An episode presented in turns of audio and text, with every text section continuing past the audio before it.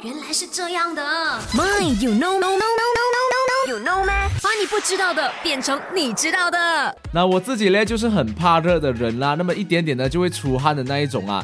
那么今天的 My You Know 妹想要告诉你的就是呢，你知道太阳表面到底有多热吗？那太阳的表面呢被称为是光球层啦，温度高达五千五百摄氏度啊，那么差不多是地球上熔岩温度的五倍啦。但是光球层呢不是太阳中最热的部分哦，那太阳的核心呢才是太阳最热的地方啊，温度呢大概在一千五百万摄氏度左右啦，完全呢就是无法想象到到底有多热啊，OK。